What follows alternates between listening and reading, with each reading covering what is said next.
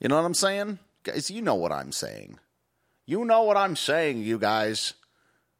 Oh, dude, it has to reload. Dang it. No need to remind me, guys. No need to remind me. Here we go. All right. Coming up soon is Brian O'Shea. This will be an episode of Call Me Ignorant and a couple of dias. That is days in Spanish, by the way. Um, looking forward to talking to the guy. Going to talk about weapons. Going to talk about. Uh, oh, I got to get rid of this too. Um, no, I got to get rid of. What is this? I don't know what this is. Okay. What is Play Us Out? Brian O'Shea coming in the house pretty soon. Just got to make sure everything goes well. Dang it. No. This is hysterical. Gonna talk guns, private investigation, private detective. Excuse me, guys. Let's get him on in here.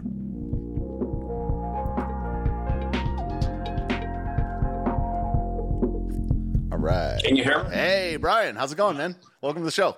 Good. How are you doing? Good Pretty- to finally meet you. Yeah, good to meet you as well. We were just uh, killing a little bit of time watching uh, some of the videos you sent me. You know, th- throwing knives, things like that. Um, Oh, you're and I- watching mine? Yeah, you know, just yeah, just a, a few of them. Yeah, we watched the one from you at the at the range, and uh, um, the one where you were with Naomi Wolf. Uh, you know, showing like what it, like after account had been suspended and things like that. But um, you know, so I guess we're going to talk about weapons. We're going to talk about self defense. You know, your private detective work, things like that. But first question is, how long does it take to learn how to throw knives with accuracy? Took me two hours. Two hours. Okay. So what? Yeah. Yeah. T- explain what that's like. Well, I, you know, I call it the COVID bucket list. Like there was so much downtime, and I was fortunate. I have a client that was paying me anyways. Um, I was working, but it had gone to all research, and so I work about six hours a day. And then it's you know we have a place up in the Hudson Valley, so it's a lot of woods, and um, I just you know all those things you think about when you're a kid. You know, I don't know if uh, how old you are, but I know when I was a kid, like Ninja magazines were like the big the big thing, and GI Joe comic books, and uh, I always wanted to throw a knife, mainly because when people hear the story of how me and Naomi met, because I was technically investigating and doing bodyguard work for her, Interesting. they always ask me, like, uh, I bet you're like Kevin Costner. And I was like, nah, I, I can't even throw a knife. But um, so I had to learn that really, really quickly. Wow, yeah, this is crazy. Well, I, I never knew that that story of how you met. So you were like you were her her bodyguard. That's that. Yeah, I mean, not so much that. It's uh, there's actually they did a New York Times um, wedding announcement, and uh, I, I'll send you the link. And she she had she had hired me to investigate uh, threats against her when she was doing her reporting, and um, you know people that you know were threatening to really cancel her. And um, so she hired me to look into it, and uh, I took care of it. It was very it was very easy to figure out, and um, and and thwart. And I just I just made the online stalker fall in love with someone else. Really? So this is like literally, yeah, like literally like the bodyguard. Okay, so I'm, you know, you can't see it, but I'm showing people the uh, um the New York Times article right now. Yeah, Naomi. Wolf and Brian William O'Shea were married uh, tw- November 23rd. Wow, that's that is amazing, man. that's It's a crazy cool- story. It, Yeah. it sounds implausible. right. You think they'll make a, a movie out of it one day? Uh, I don't know, man. Yeah, you know, I'm just kind of kidding around. these Yeah. days, these days, I don't know. I, I you know, it might offend someone. Who knows? Yeah, absolutely. so Yeah, I was actually talking with this about a, a guest we had on Monday. Is that it seems like I kind of stopped watching movies and watching TV and reading fiction because it seems like the current story, like the nonfiction story that's going on, if you can call it that, is one of the most fascinating stories. Like with the the histor- historical lead up to 2020, um, all the different pe- players in the the world stage and things like that. Um, Absolutely. Yeah. Do you do you d- consume much fiction and stuff, or do you think the nonfiction stuff is enough? it, movies or books. Yeah, I guess a little bit of both. Um, I'm I'm mainly nonfiction. I used to be fiction. Actually, I'm more fiction now because the nonfiction I'm pretty sure is propaganda propagandistic fiction. Yeah. Um, so I, I don't know. It's hard to tell the difference between fiction and nonfiction these days. So yeah. I if I find something that's like you know two people get stranded on Mars and it crashes to Earth and they're fighting garbage bots or something like that, then I, that's what I'm going to watch because I know that's fake and I don't have to sit there and do some mental gymnastics trying to feed, uh, figure out the propaganda. Right. Yeah, and I was. That's a good point. Yeah, if it's really outlandish, the sci-fi, the the, the fantasy things like that, yeah, you can just Yeah. escape. But if it's kind of yeah, if it's if it's anything like real life, you know, it's propaganda, especially from big Hollywood. You know, you know, it's crazy. Yeah.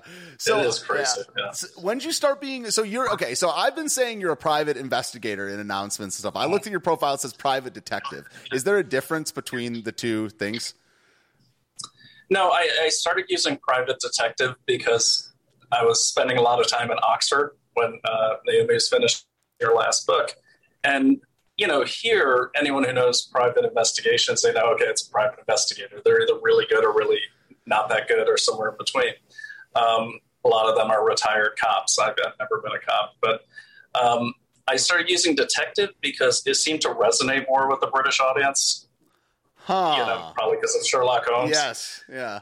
and plus I, I, I feel that and it's interchangeable and it's legally interchangeable i mean except on contracts but um, what i found was even here in the states when i used investigator people thought i was part of the police and it got really confusing explaining to people no uh, it's not a public service. No i'm not going to look into that just because you're curious about your neighbor. Um, so i started using detective and it seemed to kind of clear all that up. Okay, gotcha. Um, is there any? You know, it's it's all. You know, we're going to get a little bit into kind of like libertarian stuff a, a little bit later, but Uh-huh. you know, it's interesting that you were never a cop. I mean, that makes sense. Most most libertarians are not really into into cops. Uh, but what you know, did you did you ever consider it? Did you ever want to be uh, you know in in the public field? um, nope No. I never did. I, I, I mean, I was in the military, okay. so I don't know if that counts. But Yeah. yeah, I was active duty for eleven years. But Uh-huh. Um, and and I have a lot of really good friends that are not really good friends, but I've known a lot of great cops. I got pulled over recently in Wyoming, um, and I got a ticket, but the guy was super nice, Mm. you know. And so, um, I you know, I've, I've never had a, an issue with police, um, but I, I've never wanted to be one, and I, I think the reason why is probably the same reason I got out of the military. And, and after that, I went into government contracting. I got out of that. And that's because what I do is very creative, coming up with solutions. And what I find with anything that's mandated by a state authority or a national authority, there's parameters you have to work within. Um, and you don't have a lot of wiggle room. And so with my job, I still have parameters. I have what's legal. But beyond that, I can figure out any way to solve someone's problem I want. Um, if it's going to court, of course, I have to record everything I'm doing, you know, to protect myself. But I just find it's, you know, I was able to let that creative detective out of the out of the cage better by dismissing all authority above me, except for you know the national and state authority. Yeah, that's awesome. That's really so. You, Yeah. You're kind of describing the bureaucracy. You know the the you know if Yeah. you or like you're you're being told to do by something because there's a chain of command. There's uh you have to you know file paperwork and things like that in the public sphere. Yeah, and if I if I may, there's I've I've hired a couple police like ex police in the Hmm. past, and even a, an FBI agent who just retired, and I, I was excited. I'm thinking, man, this is gonna be great, and they were on time. They could do really good surveillance, but they weren't getting it done. And I said, well, why didn't you just do this? They said, well, that. I don't know if that's legal. And I said, well, I know it's not illegal. Huh. Um, so, you know, it, it, and, and you know, there. Look, if you spend all that time in a career, you're going to be locked into certain frameworks, and there's nothing wrong with that. There's a place for that. And I'm certainly not knocking those those people, but it just doesn't fit into what I need to do um, because people normally come to me after they've exhausted all resources. I can't even look at a case if there's uh, open police investigation oh, So, yeah, that that'd be interfering with an ongoing investigation. So I, I can't even touch a case, anyways. But people normally do come to me where when you know they've exhausted all all other resources. wow. Okay, so what branch of the military did you serve in? Uh, in the U.S. Army, The army. Okay. Did you when you were active duty? Did you you know? I guess what I'm asking is when did you decide you wanted to get into this field? Was it like something that you were kind of toying with when you were active duty? Like when did you start that path of trying to join, t- trying to be an investigator? uh, I kind of stumbled into it. Um, I, in, you know, in the military, I was military intelligence, and mainly most of my time with special forces units. So I was attached as an intelligence guy. And, and what that means is I was in the unit, but I wasn't a Green Beret. I just had a rucksack with twice as much weight and none of the glory. And so, um, literally, so uh, when I got out, I went into different fields of government contracting because of my, I did have a clearance. Um, and it was right after 9 11. I, I walked into so many jobs. It was like being a rock star. Mm. And um, while I was in that, though, you know, it's just like in life. You, you think, you know, this is going to be great. And then you get there, you're like, ah, it's not so great. Then you think this is going to be great. You get there, and that's, it's not what you want. And just one day, I ended up on this contract that was like seven days on, seven days off, which uh, was horrible. But in the seven days off, I just I think I was watching some detective movie, and I was like, man, that'd be really cool to like break that sucker out at a wedding, you know, and say you're a private detective. So I, I went and got it. And then I got mad because the instructor said I had to work for someone to use it. I thought you just get your license and, you know, you're like the Hardy Boys and you go find things. And um, so I was like, what do you mean? So, and then I, yeah, I put out some applications just for part time work, and I, I, cleared it with my my government uh, client at the time. And people wanted to pay me like fifteen dollars an hour and stuff. I'm like, no, I'm like, I'm not to do that. And so I just made my own business just to prove that instructor wrong. And then someone gave me a job, and I'm sitting out there in the fresh air with my camera and my coffee, and I'm like, this is so much better than that cubicle in Northern yeah. Virginia. I, am just loving this. Wow. So yeah, that's that's how I got into it. Yeah. Okay, so um, just back to the you know you're working in the army. What was the extra gear that you know? You said you had twice the amount of gear and none of the glory. What was the gear that you had to like carry around and like yeah? What what what, you, what are you talking about there? Uh, well, I won't go into detail, but yeah. um, it was uh, gear to collect the intelligence yeah. I needed to collect. Okay. Plus, there's also you have to carry enough water for like mm. five days, uh, uh, ammunition for about five days. I mean, all that stuff's heavy. But then we had special equipment to do our job, okay. and it was extremely heavy. Probably mm-hmm. wouldn't be as heavy today, um, but it was heavy back then. I mean, our GPS, and this I got out in 2003, so I'm not a total dinosaur, but I mean, our GPS, we used to use these things called pluggers, and there were these giant, like about the size of a large trail camera, and they had this big fat antenna, so that takes up you know, when you go camping or yeah. on a long road trip, every little inch counts. You know, you're like, do I need this? So you got good at it. But the toughest was jumping with that type of a, a load because we were an airborne unit. And that, that was that was pretty wild. So jumping out of a plane with it's about 120, 130 pounds wow. on average. Yeah, that's that's a lot of gear. If you think about squatting or deadlifting or something like that, I mean, you know, it's you're in a controlled environment. You know, you have a bar and stuff like that. But it, like, you know, the pack. That, did you ever? How many? When you were jumping, did you ever get you know like whacked by it? Like, did you did it? You land on it the wrong way and like hurt yourself or something like that? No, I, I mean, I, I, got whacked by the side of the plane a few times, but um, oh, not like dude. Not like whack. You kind of go under, like the plane is going. You you jump out, and your body actually goes like on its back, and then kind of slips under the plane. But if people didn't jump out far enough, you'd actually hear their helmets going, dun, dun, dun, you know, down that belly of the plane. Wow. So, yeah. Um, no, but what happens is you put it on the front, and there's these hooks, and you, you, you hang it in the front, and then there's um, I don't understand the whole um, how it works, but then there's a rip cord. So when you get treetop level, which is usually 100 feet, you pull that rip cord, and it falls to the end of like a 20 meter or 20 foot uh, tether line. Mm. And so it's going to land where you're not. And then when you get down there, then you kind of, you know, stay undercover and you pull your rucksack to you. That's fascinating. But it was just man. getting out. It's like you're, because it wraps around the back of your legs, you kind of do this duck waddle. You can't really, and it's heavy. When you've got this thing in front of you and it's just kind of pulling you out of the plane. Wow, I'm fascinated by that stuff, like logistics and just how to make it physically work. And um, I mean, so- it's fun. I haven't even talked about an air airport hop in probably 15 years. So thanks for asking. yeah, It's- sure. It's a good man. memory. I love this stuff. Yeah. Um, would you? Uh, okay, so we, we have a live chat going right now, and people have questions about uh, your uh, your private detective work. Um, but one of them is regarding like the paperwork you needed. So you, so when you you kind of transitioned to from contract work to your own business as a PI. Um, and you had to get a certification. Like, do you have to get a like a college degree for this stuff at all? Like, what's the actual? But you, and you, this is the same thing you meant when when you, you, have to work for someone and then you send you started your own business. How does the paperwork thing work? You know that whole. Well, Process. that's a great question. Um, it in the United States, anyways, it depends on which state you're in. So every state has their own uh, uh, deal going on. So typically, a state, if people are interested, they're, they're going to want to. I mean, you can just Google it, like how to get a private investigator's license in Virginia or something like that. right. Um, but like in, in our case, my licensing authority is the Department of Criminal Justice, and we fall under private security services. And then under that, there's all sorts like private investigator and all that.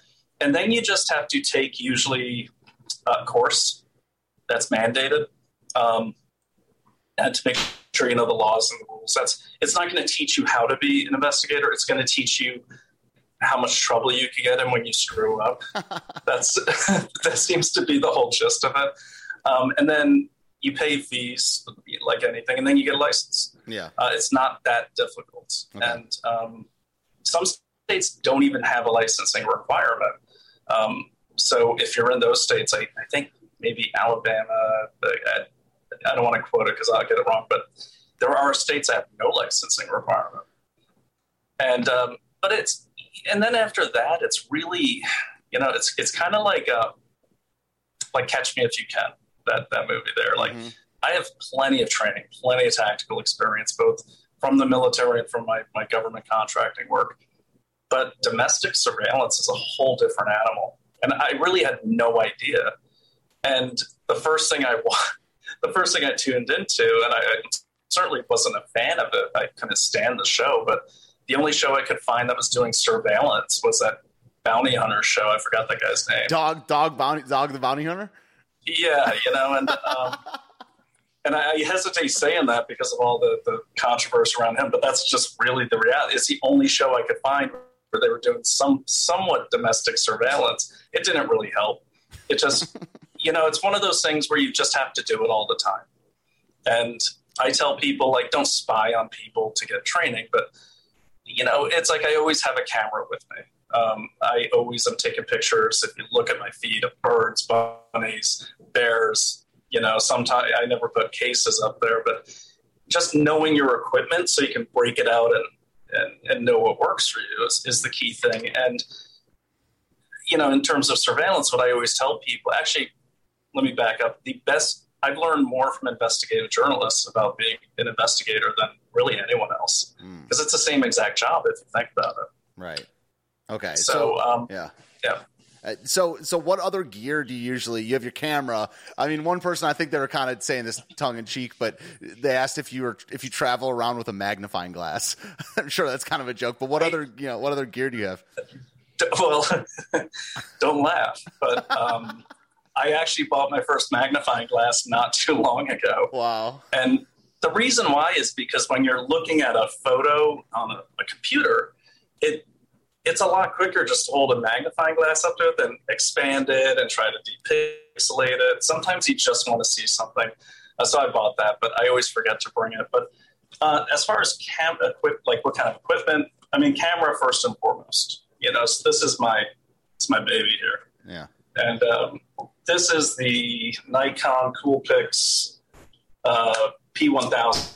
This has 125 optical zoom. And I'm going to point it out the windows. I am in Iowa City right now. Mhm. So you see, these are other buildings. I don't know. Oh, wait. I don't know if you can see Yeah, that. I can. Yeah, I can see it. Yeah. Not So, not like, like, well what it is, but yeah, yeah. I'm going to point at the corner of the building here because I don't want to peek in anyone's windows. But Right. All right, so there's the corner of the building, and then this thing can really get right up there. And I, it's hard because I'm doing this backwards, but you see that's the corner of that building there. And then if I mm-hmm. zoom out, Okay. See that? Wow. Yeah, I saw that. Sure. Yeah, and it it really can do a lot. So if you've seen my pictures of the moon online, they were shot with this. Okay. Interesting. Yeah. Um, so it's it's important to get. I like these auto cameras. Uh, I've had people show up with all the lenses and all the really cool gear, and that's great. But you got to carry that stuff. With this, I put it on birdwatch, and uh, like it'll take sixty pics or like fifty some odd per second, and it's kind of like if you've ever done skeet shooting.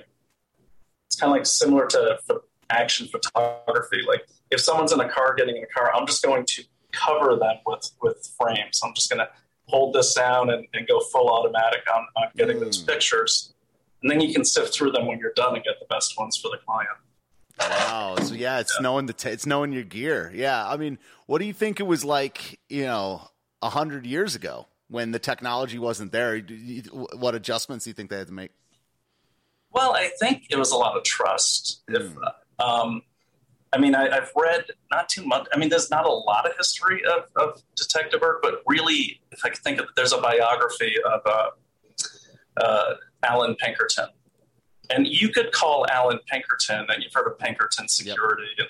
so you could probably call Allan Pinkerton the father of modern PI, because that's what he was at first. It wasn't always security, and which which is funny because he, I think he came from Scotland and was a socialist, and he moved over to the middle of the country, so I think Minnesota, but don't quote me on that.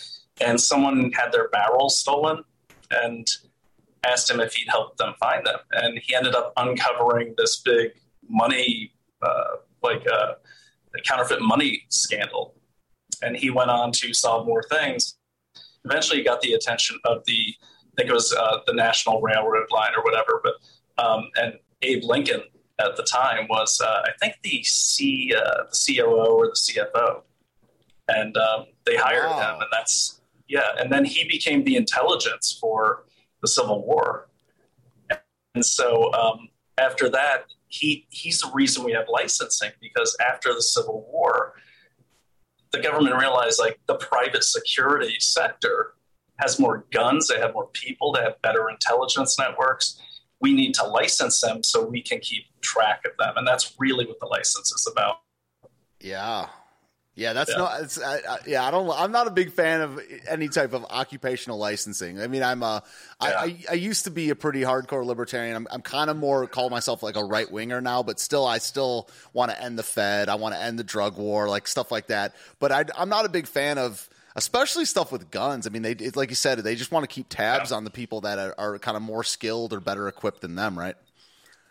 Well, I think that's the the uh, roots of it. I think, look, I think now, I mean, that's a tough one because I own guns and I'm trained, and um, I do, and I, I know I'm going to get a ton of shit for this, but I do believe that there should be some minimum say training something mm. because my brother he's like uh, he sold his business he got really really like got a lot of money. And he kind of and he's a great guy but i'll never forget sorry I, i'm in a hotel room so i'm trying to keep this thing from falling. Oh and i'll never forget i go to his house and because I, I, I, mean he made you know just you know, north of 10 million on this deal. And he had all these guns. He never really shot many guns. And He's like, check out, he had some nice weapons. And I'm like, why do you need all these? And you can tell there, were, you know, when you see a gun, you can tell it's never been fired, you know, and, and I'm looking at it and he's kind of waving it around. I just left the room. I'm like, I, you're scaring me. I'm going to get shot down here. So my thing is, it's like, just like a driver's license, in my opinion, um, except for un- unless you have a, a, you know, an adult with you and you're a kid you know, and just like a driver's license, someone has to take you out and teach you how to drive. You have the whole permit thing. And just like with responsible, and I would say the mature, except for him, I'd say every gun owner I've ever met and hung out with has been super responsible. It's, it's always safety first, myself included. Um, but uh, to be fair, I mean, I've gone to the range, mainly on the East Coast if I go to an indoor range, and there's people muzzle flashing you, and you're just kind of like, come on, man, you know, that's and so there are some people that, you know, really, in my opinion, everyone has a right to own a gun. but everyone has a right to drive too, but you can't just go out and drive. That's mm. so that's my opinion on it. I know I'm going to get like tons of tons of crap for that, but that's okay. You know, yeah. but I yeah. also think that even if you don't agree with gun ownership, you should always agree with keeping the Second Amendment intact because my fear, and most a lot of Second Amendment, you know, uh, protect people that believe in the Constitution. Believe in the Constitution. Everyone should, but um, you start picking one apart, they're going to pick them all apart, and mm. then then then we're not America anymore. So that's yeah. that's another thing. Yeah, yeah, I totally agree. Yeah. Um, what's uh, do, you know, so your daily, so you you've been in a PI for what 15, 16 years. You said you got out in 2012, I believe. Oh, okay, all right. So so about yeah. nine years. Do you uh, what's the? I don't know. It's it's kind of a big question because I'm sure that every situation's different and you know, what's the day to day? Yeah, what's the day to day? And also, someone asked in the chat, like, how much uh, of your job is spent on online versus in real life? Like, how much is like, you know, sitting at a desk looking at photos versus actually staking out? And I don't even know what the right terms are. But yeah, what's the day to day? And like, you know, and maybe you could just describe. I know you can't like reveal too much as much information as I want. I mean, no, as an inter- no, interview, I want all the info. But you know, just what's your day to day, all that stuff. I just can't tell you client names okay. and stuff. But well, okay, so like a typical job is let's say you're doing a let's say a company calls you, someone's stealing like, you know, equipment and they want you to solve it. Okay. And so you'll probably what I the way it works is I sell hours. So people purchase a minimum amount of hours. So it'll be like 20 hours and then and I don't guarantee you know results because you wouldn't need me if you knew what the result would be. But I, I do guarantee that I will get you as much as I can in those those 20 hours of surveillance. And then you don't charge normally for writing up the report. So to answer the question, if I do 20 hours of surveillance, I mean, you're looking probably at about another 10 to 20 hours of writing. It just depends on how how much you write. So it's but it, the biggest, the most important thing in this job is writing um, more than anything because you're out there you're doing the fun. And look, being in the field is fun. I love it, but and I don't always love the writing part. It's um, like you know, pace in front of the laptop. I'm like ah, God, and then you have a lot of photos you got to go through. So, yeah. but my thing is like if you can't write and communicate, what happened? Well, how does the client know it happened? Because only you were out there. So the better you write, um, the, the more success you're going to have, and the more pictures you take. Like nothing could happen. It's not your fault if they say, "I want you out there on Saturday and Sunday," and these guys just decide to not show up and steal things. Mm. Well, that's not your fault, you know. Right. But you want to show that you were there. You want to try to give them some additional information. Hey, no, nothing happened, but I did notice that there was a Tennessee license plate on the ground and I took a picture of it. I mean, you want to go outside the box and, and get them as much as they can. So you're you're the eyes and ears uh, on a place or a target where they can't be, and the only way to communicate that is in with with with, with how your report looks. I see. Okay. And what about, you know, pulling records of theirs and stuff online, like investments or like fine, like I don't know what you have access to. I mean, I guess you have access to whatever the public has access to, but you know, someone asked, can you find someone's investments or can, you know, can you find like fraud receipts or like, you know, old police reports, things like that? Yeah, well, okay, it, so each one of those things is different. So in terms of like credit related stuff, you can, but you're not legally allowed to.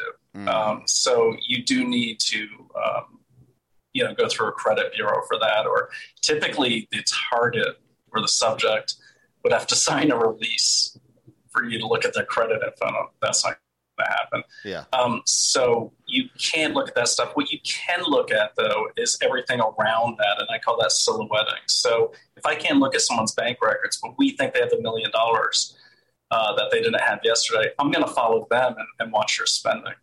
Mm. And I'm going to see what kind of improvements are happening at their house or has their car upgraded. The same way police catch bank robbers most of the time is they never catch them in the act, they catch them in the act of buying a bunch of things. Yeah. So I'm, I'm going to try to build a story around that. But then, you know, it still might be up to a lawyer or something to figure it out or the police to figure out the rest of it. So I'm going to get them down the road, but that's not that's more of a preponderance of evidence type of collection. Mm. Um, the second one was investments. Same thing. Same um, thing. It depends yeah. on the investments. Yeah. So if it's a, a, physical asset type investment, land, houses, of course, that's easy. Yep. Houses are really easy because mm. uh, they're publicly available. Uh, investments themselves, no. I mean, good luck with that. Um, because a lot of those won't even show up on a credit report.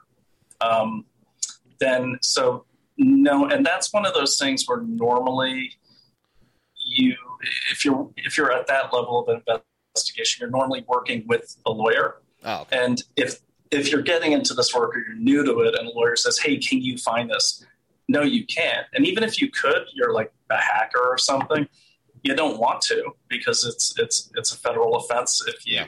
access that stuff, and worse if you turn it over. So you don't want to do that. But that's when you'd ask your lawyer or the lawyer they've assigned to work with you, hey, you need to get a forensic accountant, or you need to uh, put this in discovery and, and, have them turn these things over. So you, you want to know a lot about the law around the type of case you're doing. That's uh, that's a key thing is knowing what you're legally allowed to do and, and, and knowing the law so you can help the lawyer or the legal team. A lot of times they don't know. Wow, that's that's just fascinating stuff. Yeah, I mean, do you? the other thing I talked about was police reports. Is that is that public record? Like, I mean, I guess that's kind of interesting. You you have to kind of know who the person is and their name before you go.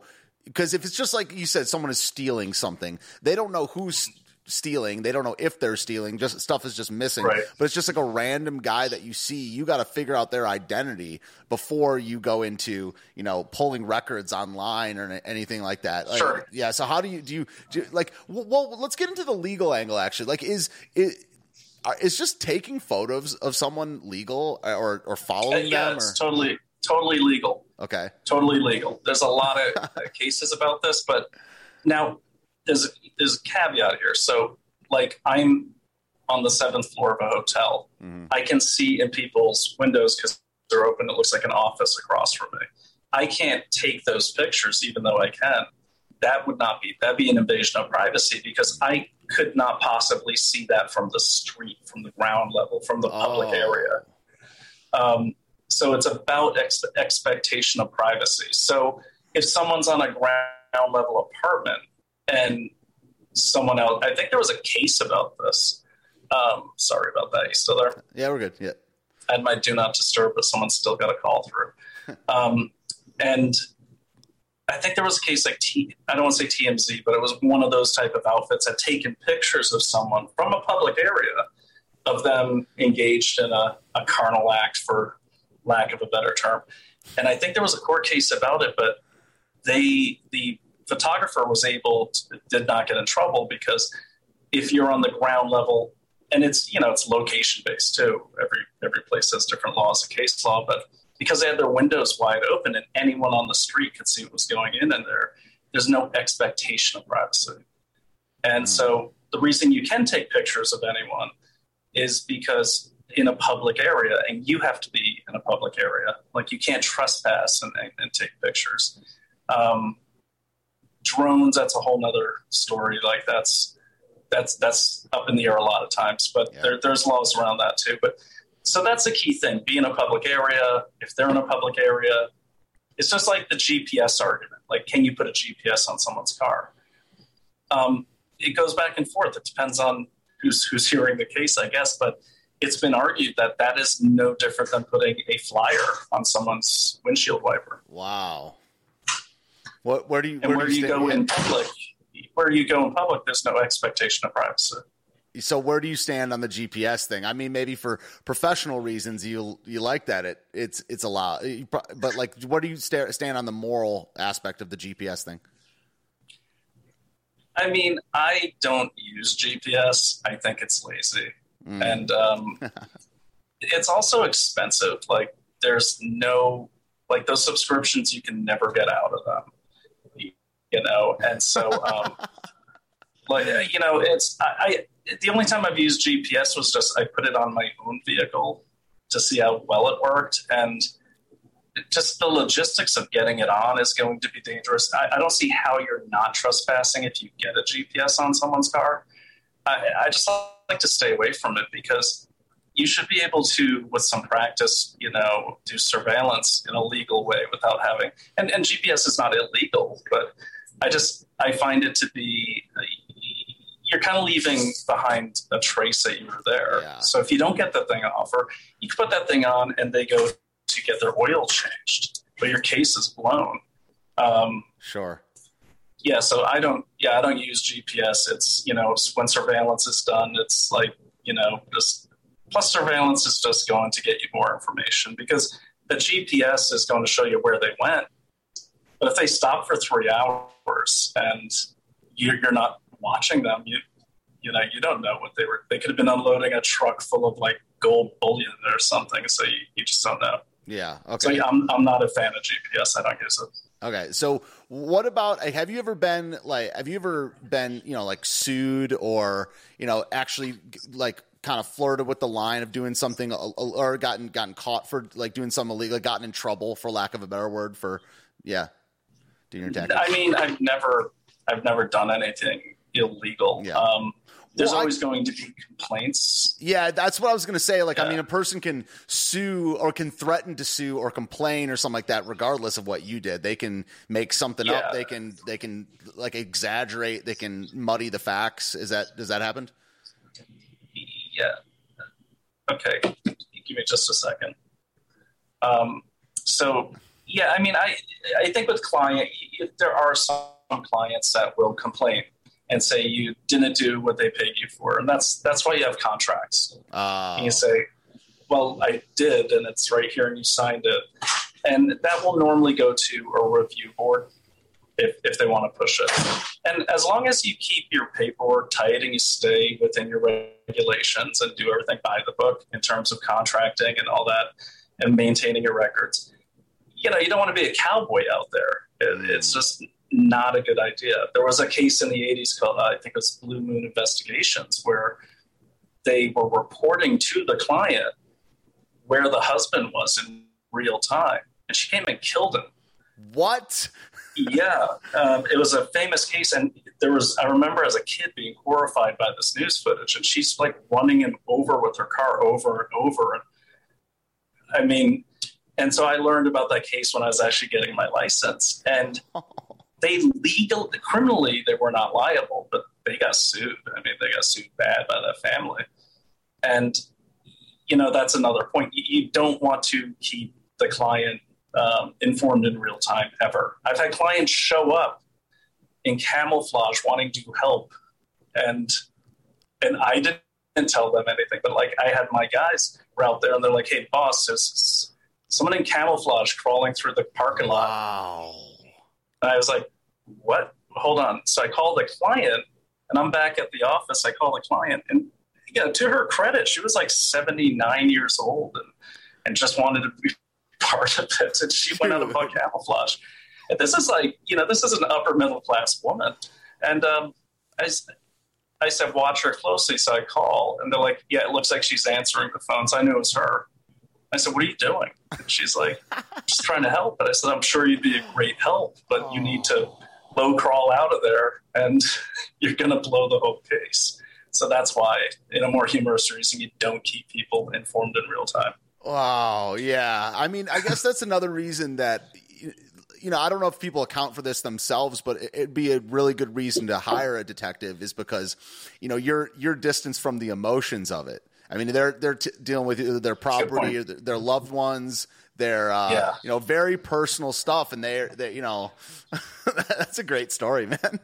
Yeah, oh, there's tons of them. I mean, I could go on and on. I should someday I'll write a book. I keep telling myself, yeah. but that's a full time job in and of itself. Yeah, absolutely. So, do you have yeah. like I don't know? Do you have you taken? I don't know. Do you have a list of? I don't. we probably won't get all the stories, but have you? Do you struggle to remember all the stuff? It's so much. I mean, I'm a, I'm a music teacher. I, I you know, there's been cra- crazy stuff oh, that's, that's happened cool. in a music class, and but I don't remember it all because I just this is the day.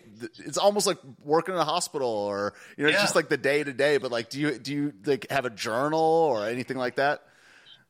You know, just old reports for clients. Oh. Really, I, I keep every photo though, and I keep I have terabytes, terabytes of, of video and and, and uh, photography and audio, and I just um, I keep all those. And sometimes, and you know, sometimes I'll take pictures with my iPhone just to make sure I've got a backup. That's another good point. Backup cameras, redundancy all the Mm. time.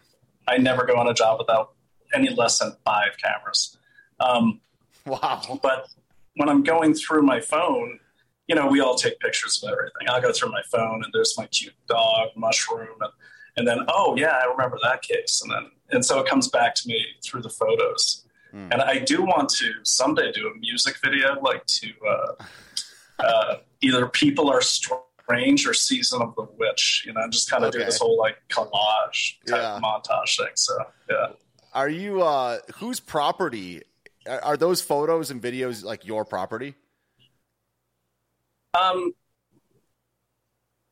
no, technically they are the property of the client, Hmm. and so what I'll do when I keep them is, um, and by by keeping them, I what I really mean is like the case specific photos. Those go. You know, anything that's identifying a license with those, those go. The client has those. I get rid of those after two years. Okay. Um, I destroy them. But in taking as many pictures as you can, you some and sometimes you're bored. I mean, sometimes you're always bored doing surveillance until something happens. Yeah. And make no mistake about it. Like, don't get into this job if you think you're going to do a low crawl and a tumble and have a ghillie suit and the action's going to happen. I mean, you might be sitting there for two days before you get a shot, and so you get bored. Sometimes you'll see a a nice sunset or you know a cool car or you know Oh. something like that or someone so you're just taking random photos you know and it's just to pass the time so really those kind of photos but i, I recognize the location from them and i'm like oh yeah i remember that case that was that was a pretty wild case Hmm. Cool. Yeah. So it's like Yeah. jogs the memory. Yeah. Um. Do you uh you ever had like the cops called on you for like yes. Yeah yeah a lot? Okay. So do you got like your car do you have like tinted windows and stuff and you know your your detective no- mobile? Depends on the neighborhood. Oh yeah. So like if i'm you know if i'm in a neighborhood where everyone's driving a prius i'm renting a prius. Hmm. um, if I'm in, you know, if I'm in like uh, rural Washington or Texas, I'm renting a Dodge Ram 1500 white extended cab because everyone seems to have those. Mhm. Um, I'm going to try to blend in as much as I can. But when I'm doing, and I, I don't really do all these different jobs now because I, I have one client Yep. and they, I do all the work for them. And that's been for the last two years. So, and which involves everything. It's a perfect situation. Um, but they, uh, you know, the, the, the, the thing about the vehicle is, and that's why I was talking about cameras, dash cams are great. Hmm. Like dash cams are great. Having multiple dash cams, where if especially if you're alone, man, it's hard. Like you, you're going to miss something. And I normally do mostly video because you're less likely to miss something. But I literally will have a two-channel dash cam and then two GoPros pointing out the side, and they're running nonstop. And so I'm covered there. And I even have a tripod for this that has a automatic. It's uh, called a CamRanger, and it just rotates and oscillates, and it's like click, click, click all day long. Hmm. Um, so I have tons of whatever I can do to automate the process, and then I myself, I'll have a pen camera, I'll have my iPhone in my pocket, which is always the best, and um, you know I'm just trying to record as I. I I have a camera in the back of my hat when I go on a job. So when I'm leaving, if something's happening behind me, I capture that as well. I'm This capturing cool. everything. Yeah, this is really Yeah. cool. I didn't even think about this right now. I keep this thing right here just because it's a smiley face. I think it looks funny, but this is actually a camera right here.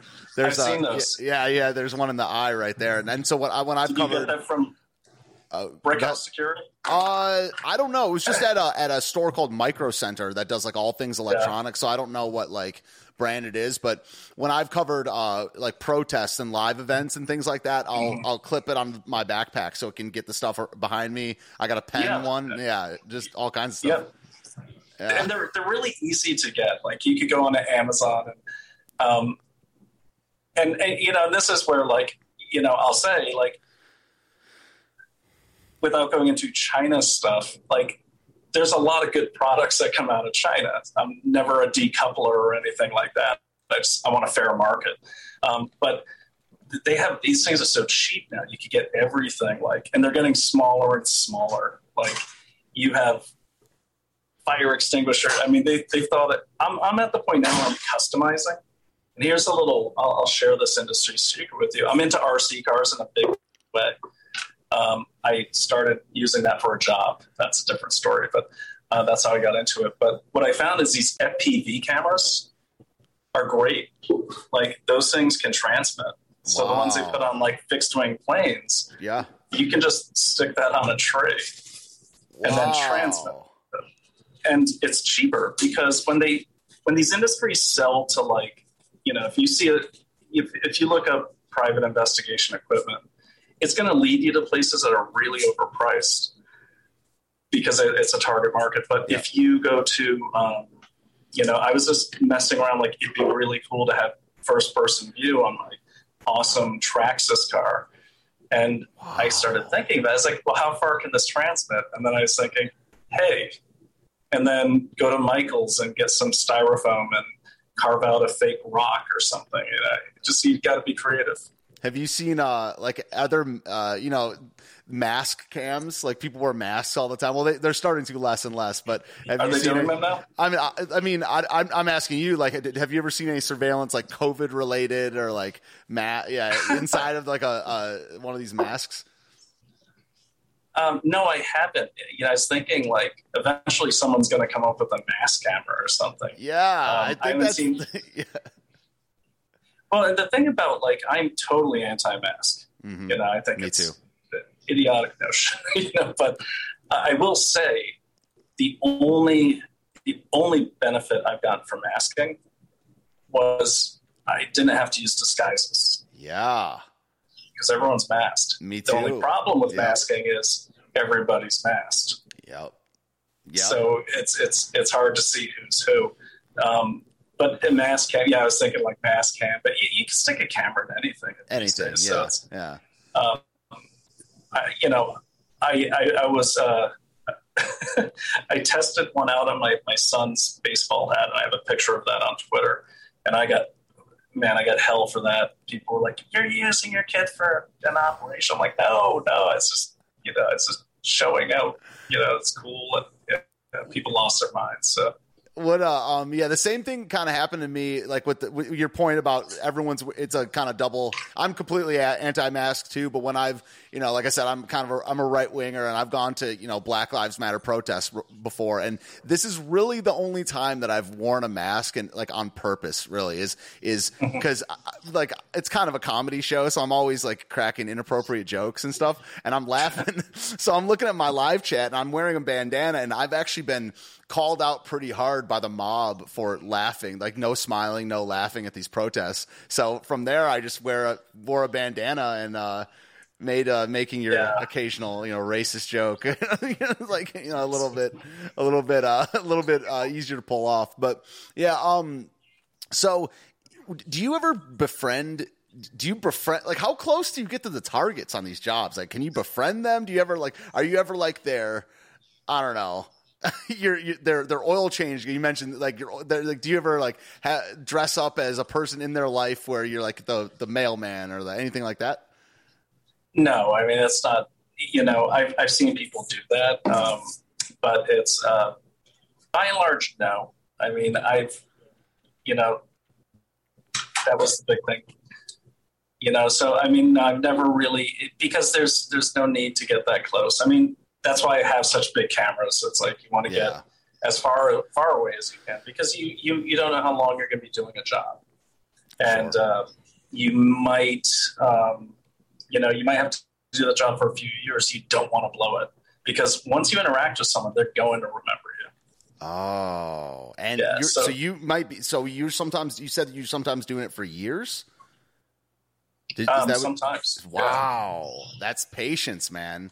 So Wow, that's so you have to do you have like do you dress like you brought up cars earlier? Do you ever like um do you dress to fit the part in the neighbor? I mean, you're not going to be wearing like a nice suit in the in the ghetto or anything like that. Like, do you? Do you how's yeah, the I mean, work? it's it, it's it's yeah. I mean, it, within the profession, um, within the profession, you you always want to blend into your environment. Just like in the military, I mean, you wear camouflage to blend, um, and it's it's frustrating. Where I've actually had PIs assigned to me from like an opposing party, really? which was funny because Wow.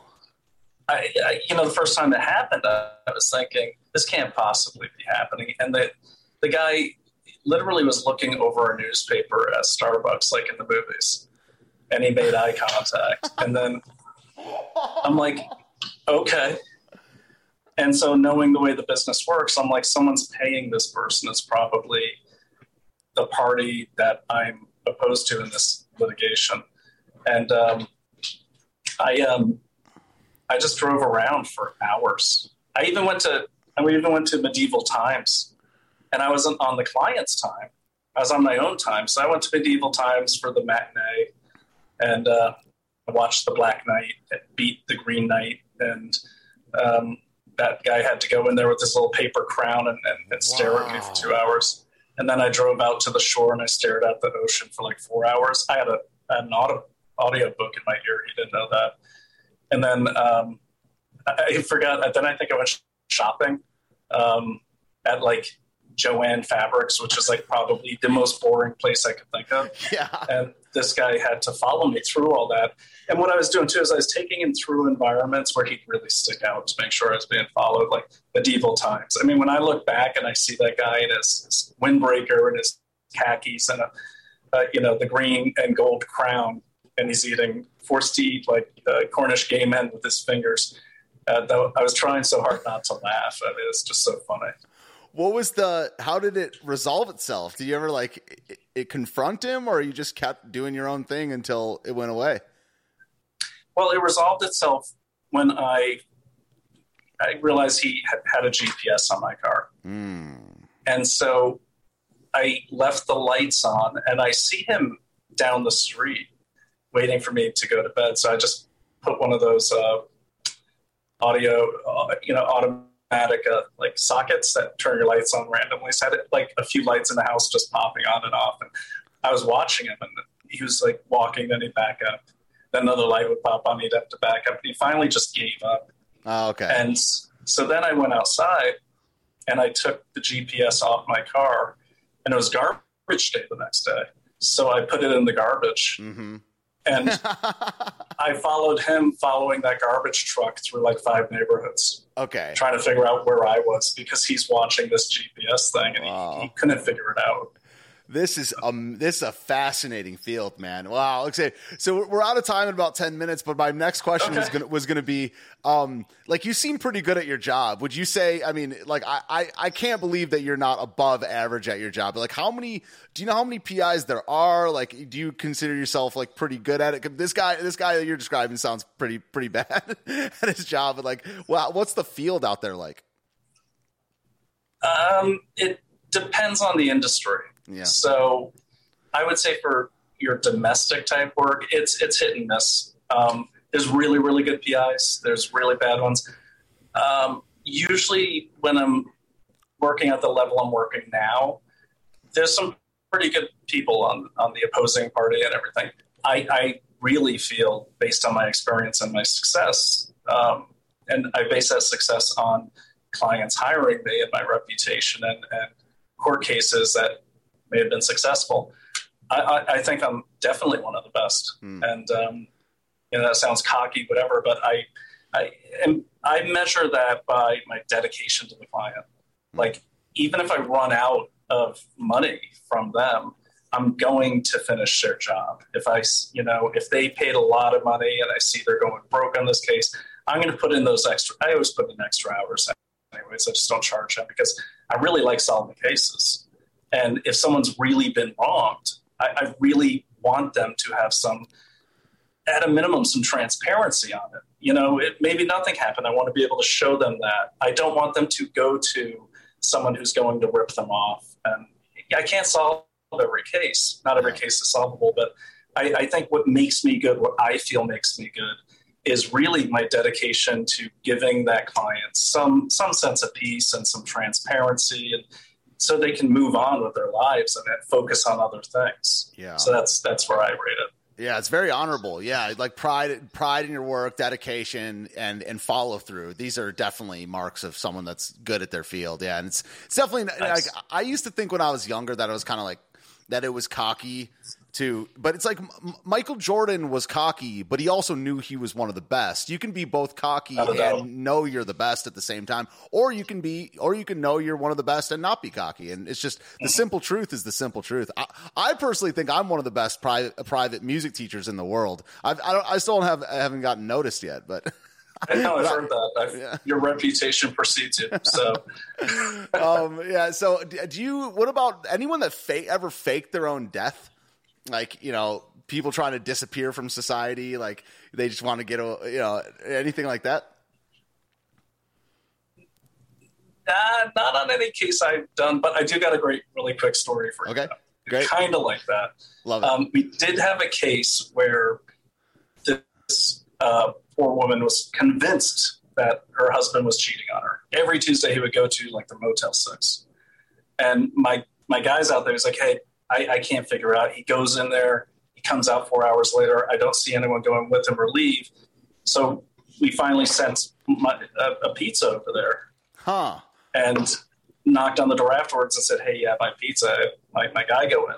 And he's in there for like an hour and he comes out and he's eating a piece of pizza. And I said, well, What happened? Well, it turns out the guy really liked hockey. And his wife didn't want him to watch hockey because he'd had a heart attack and this is like a, a CEO of a major like company too. And so he would sneak off for the playoffs or something and go to a Motel Six and wear his little college sweatshirt, like old school, like the elastic bands. And he'd get his little uh, like pizza or like a you know a, a, Hungry Man that was his favorite. We found out the little burnt brownie and the little sure. sections. Yep. And he would just sit there and watch hockey in a place where she wasn't um, yelling at him. And wow. we reported. So unfortunately, we had to report that to her. I didn't want to, you know, betray his love of hockey, but yeah, she's the client, and she needed that transparency. And she was mad at us. She did. She didn't believe us. Wow. And at that point, there, she tried to give us more money. I said, I think, I think I'm going to give you a list of some really good marriage counselors. Mm, and you know, this maybe is sad. It's kind of a sad story, man. It's a sad yeah, story, yeah. but the guy the guy was so happy to watch his hockey, and he invited my friend in. He's like, "You want to watch some?" My friend's like, "That's a little weird," but he's like, "Oh no, leave the door open." So my friend, I said, "Well, next time, don't get a slice of pizza, but you know, wow. at least we gave her some." And I think they're doing fine now. They actually did go to a marriage counselor. She followed up, and they're doing great. so, someone in the live chat just said, "Dude just wanted to watch the game." dude just wanted to watch the game. Yeah, absolutely. wow. Did you ever, you know, that when people think of your, you know, your standard private investigator or whatever, they, you know, you mentioned it earlier, kind of like the domestic thing. Um, uh-huh. Were you ever involved? Did you have to work your way up or anything like that? Is that is that considered to be like bottom of the barrel? Like if you start off at that, you work your way up, or like did you ever have that as your assignment? Like you know, or like where it actually turned out to be the what was going on? Um, well, I think it's what people prefer uh, as detectives. So some mm. people prefer just doing all domestic. Some people prefer doing insurance cases. Yeah. Um, mine is usually based on the client. I either like the client or I don't. So mm. if I like my current client's wonderful, and uh, yeah, I've been with them forever, and I wouldn't be with them this long if we didn't have a mutual dedication to solving their problems. So for me, it's more client based. Okay. I want to help anyone. Um, and, and, you know, as long as as long as I can, I will. You know, there's a lot of things that go into that, but so for me, it's more about you know, um, yeah, I prefer clients who have a multitude of issues, and I can I can help them solve a lot of them and let them focus on what they need to do, whatever their profession is. So. I, I don't think it's really an echelon thing of like some the lower level does this and the higher level. I mean, there's people that do process serving and nothing but serving papers yep. and are insanely good at it and make a lot of money doing that. Um, so I think it's really what you prefer. Yeah. Did you know? I just it just came to mind. We covered this on the show yesterday. There's this case of um, a politician he was getting served by another politician's process server. I think it was Eric Swalwell was doing the, the serving, and it was uh, Mo Brooks. But the the process server ran in his garage to to uh, give the his to serve his wife. Essentially, there's like a scandal from a couple days ago. Um, is that is that okay? Like, is is the garage the property? You know, like is that a violation? depends. depends. It depends on the state. Yeah, oh, Um. Yeah. Every every state has something called the rules of civil process, Mm. and so it really depends on that state's. I, I don't know. I Okay. don't know where that happens. Yeah, yeah. I think it was in. I, I don't want to. I don't want to butcher it. Yeah. Um. You know. So this is kind of la- last kind of light question. I mean, the, one, one of the people in the chat is um is from. I'll just say is familiar with it with a PI. I don't want to give away too much information, but um, do, have you asked? If you do you ever have to like like pee in a bottle like when you're on a stakeout? Like, what, or do you just leave, or do you like how do you ha- handle the the essentials or the the life sustaining essentials when you're you know, when you're out? I'm going to give you a, a standard uh, media training answer. Uh, every case is different, and you need to adjust accordingly to uh, make it through every case. Yes. Okay. Good. That's very. Uh, yeah. It's very. Uh, I don't know. um, PC or you know, um, professional of you. That's the word I'm looking for. All right. g- Great. All right. Sweet man. Well, I mean, yeah, we just did an hour. That's usually like kind of the standard length. But you know, just real, real quick. Uh, so we you, we we usually do like a what's called a rapid fire round at the end of the Sure. interview where I'm gonna ask you quick stuff. And um, you people in the live chat feel free to put stuff in the in the chat that is maybe not so related to private investigation. Maybe stuff that's you know favorite food stuff like that. So do you have um uh, fir- first one's from me. Do you have a, a favorite gun? Um, a thing that you like to shoot the most? Like, what's your favorite uh, firearm that you that you shoot? My favorite firearm is actually um, my CO2 pistol Really? Ex- explain. Yeah. because I can take it out and practice most of the fundamentals without getting in trouble. Okay. Yeah. Yes. Yeah, it's interesting. Yeah, I just I just did a, a class called uh, extreme. It's called extreme close quarters combat, and so it was like kind of firing at you know three to five yeah. feet, really, really, really, really close. And um, they were just emphasizing that just even doing just dry fire every single day, just drawing stuff like that, it can help you. And also with the ammo ammo shortage, it's just like you know it's an arm and a leg for the money, right? Yeah, and it's it, yeah, definitely, and it's it is. I mean, you're doing your your trigger squeeze, you're doing your sight picture, you're doing your breathing. Um, you can see my you know some friends and family on my my site doing um, on on my Twitter doing uh, some some CO two, and hmm um, it's you know so I would say that one just because um, I would say my favorite firearm is uh, definitely my my Glock hmm you know um, and it's just it's just an all around great gun it's good distribution of recoil uh, it's comfortable it's what i know it's it's a it's a nice it's a nice gun Yeah, that's what I was going to ask. Ness. What's your like everyday carry? Okay, so Glock. Um, i don't everyday carry oh I- wow, that's very to be- surprising. yeah actually. you have to be licensed and uh, in my profession for instance you have to have a special licensing and the insurance is through the roof and look i mean i'm collecting intelligence or domestic information if i need a gun then i've done something really wrong Mm. Yeah. Okay. Do you have a? Do, do you throw hatchets? You know I throw hatchets. That's, You know? that's, that's a trick question. It's, it's on my Twitter. Uh, Okay. Yes, I, I, I have. I bought some hatchets uh, from. Uh, actually, I was sent some hatchets by Smith and Wesson, and there are these things like this, and Yeah. they're great. Yeah. There's so. much- I mean, it's so. It's like meditation. I love it. T- to be fair, that actually was I, I did know that, but to be fair, that wasn't my question. That was from the live chat, so Oh, they okay. didn't know. So you so you do throw out. Do you have Yes. a? Do you like? What's your favorite spy movie? Do you have like? Do you think there I don't know. Yeah, favorite spy movie and what? Maybe more, most realistic one as well. I won't. I'm not going to answer the second one. Uh, I, I, I don't want to confirm or deny a thing. I get it. I Yep. will say my favorite one. I can't think of the name of it, but um, oh, uh, well, my favorite spy movie is uh, Tinker Tailor Soldier Spy. Oh, cool. That is, and you know, that is definitely my favorite spy movie. As far as like CIA related movies, the one that had Robert Redford and um, Brad Pitt was, I thought, ex- exceptional. What was that one? I forgot the I forgot the name of it. I know. I, I, can. I've seen it. I've, I can picture it, but I don't remember it. Okay. Yeah. Um, what's your what's your favorite food? What's your fa- yeah? What's your- what's your favorite food? And we'll go with um, you know, when you're eating at a restaurant as well as cooking at home. Chinese food. Chinese food, okay. Do you Cooking ever- at home steak. Steak, yeah, that's cool. Um, I've never seen Spy Kids before, so someone asked asked how accurate is Spy Kids? Do you know that movie? Yeah, I, I think it's about as accurate as the Santa Claus when they Okay. have these spy elves. Um, I, I, I don't know. I don't know any spy kids, so I can't really comment. And Yeah. I, I certainly mean no disrespect to any existing spy kids that are out there. that is great. All right, that was an awesome interview. You guys, oh, I know it was a joke. Might be wrong. Sorry, my my live chat's messing with me now. That was a great interview. You're welcome back on anytime. I love Oh, talking about this me. field. Yeah, it was great, man. I'll be I'll be definitely be snooping in over there on Twitter uh, and things like that. But um, why don't you? good. There's going to be a podcast in a couple days, so why don't you just tell people Okay. like how to find you, how to support online, anything you want to promote or plug or anything like that. Sure. The best way to find me is just on, on Twitter is just Brian O'Shea SPI, um, and my Instagram is the same. And then um, I would also say, in light of uh, you know everything else, I, I also I'm always checking in on uh, DailyClout.io as Okay. well, just to see what's going on with legislation and everything.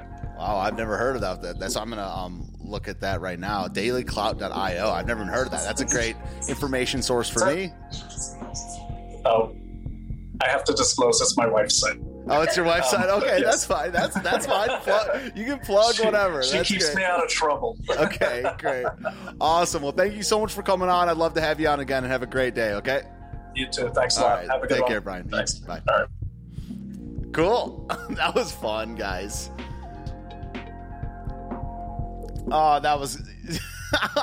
hey, I call people out on the second interview, KDZ. KDZ says, great interview, except for not calling him out on the gun stuff. You know what? I dropped the ball. no, but I mean, you know, the second time around, I get more contentious. If you see my my re- repeat interviews and things like that, I do call them out. But I, I like making my guest comfortable and things like that.